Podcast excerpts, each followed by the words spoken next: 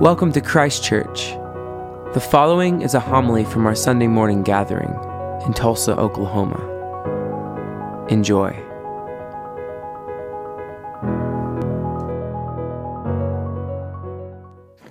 Two quick things before I begin. If I get confused, this is a new pair of bifocals, and I am getting used to them.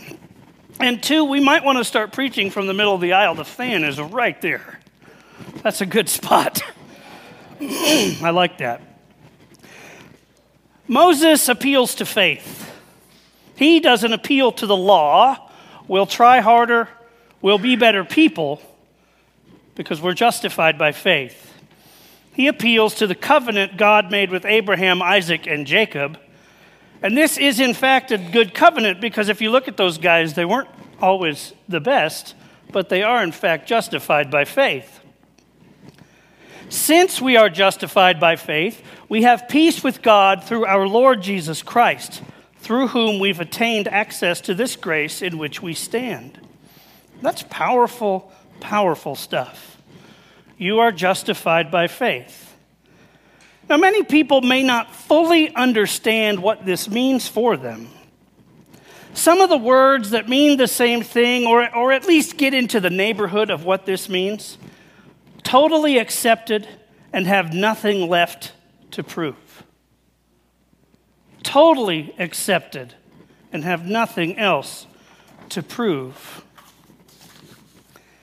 If you have a relationship in your life where you feel like you can wear your sweatpants and be who you really are, and you are totally accepted by that person in an emotionally safe space, that sort of gets at the idea of being justified. I know that justified is a legal term. I do. I get that. But basically, there's nothing. There's, there's no beef against you. There's nothing you need to prove. There's nothing you need to earn. It's just this state of total acceptance and being approved. The by faith part means that you are in this state not because you earned it or worked hard. You just have, in trust, accepted that this is what God has said about you. Paul goes on to say how this happens because we have peace with our Lord Jesus Christ. Jesus is the one who gives us this new reality of where we stand in relationship to God. And at the end of the passage, Paul explains it again, but proves his love for us in that while we were sinners, Christ died for us. This is so scandalous. It's almost awful. This is exactly what I was talking about last week with Matthew. He didn't clean up his act, he didn't do anything to change, he just followed Jesus. Now, I'm a part of this as well, but we love the idea of grace, don't we? We love the idea of God being non judgmental, except like I kind of mentioned last week, until we meet somebody we don't like. Think about the people you don't like. The people you might block on social media, possibly turn away from and avoid them if you see them in the cereal aisle.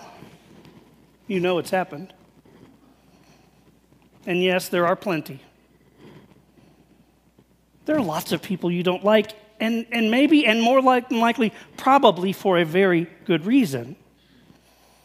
But here's the rub what the gospel does say is that God loves those people too, and you.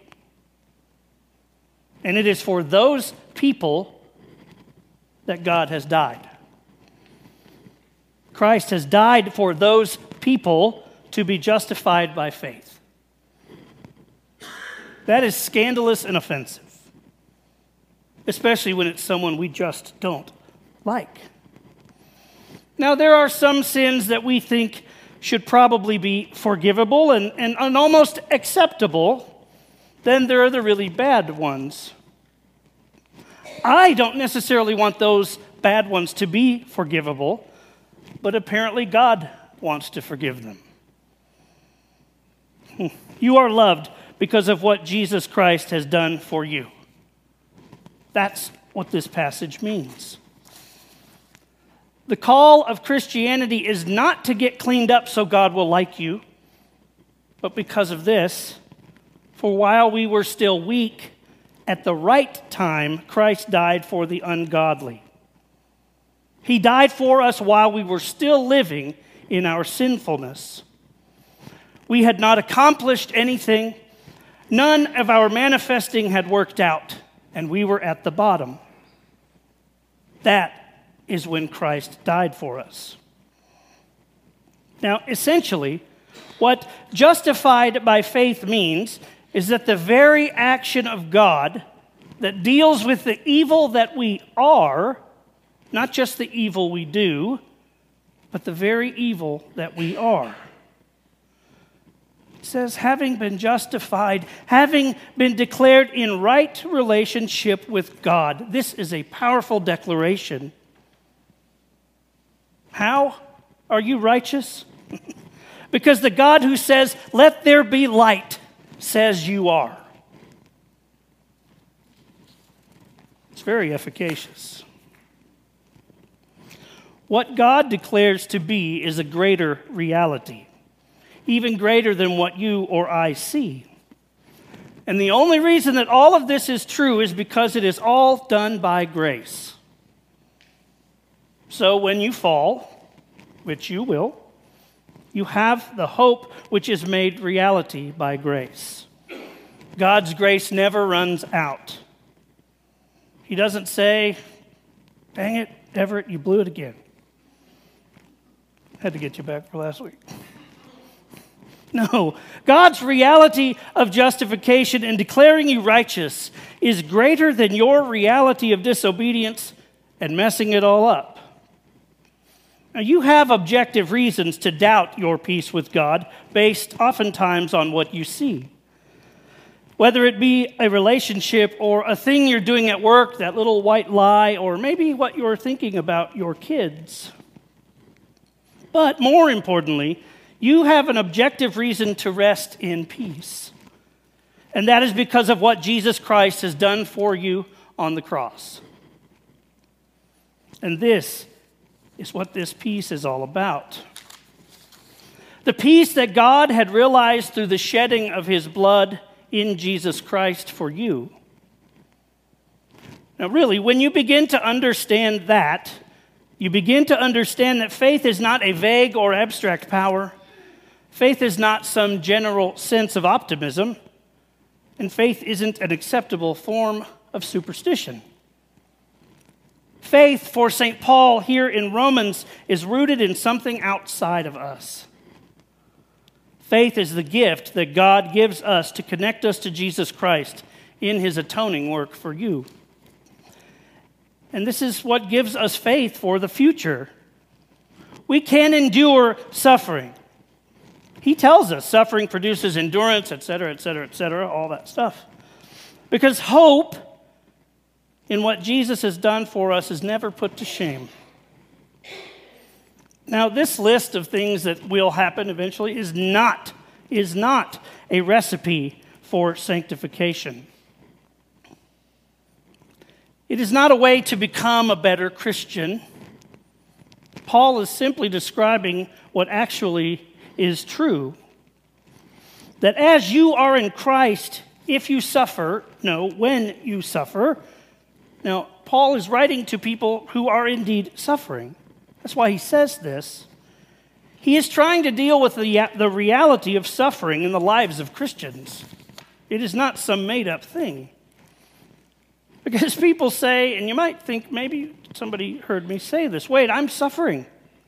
I thought Jesus was going to make everything better. God loves me. How could I be suffering? How could this be happening to me? Paul isn't just describing that as you suffer, it will produce endurance, and endurance will, in fact, produce character, and character will provide hope.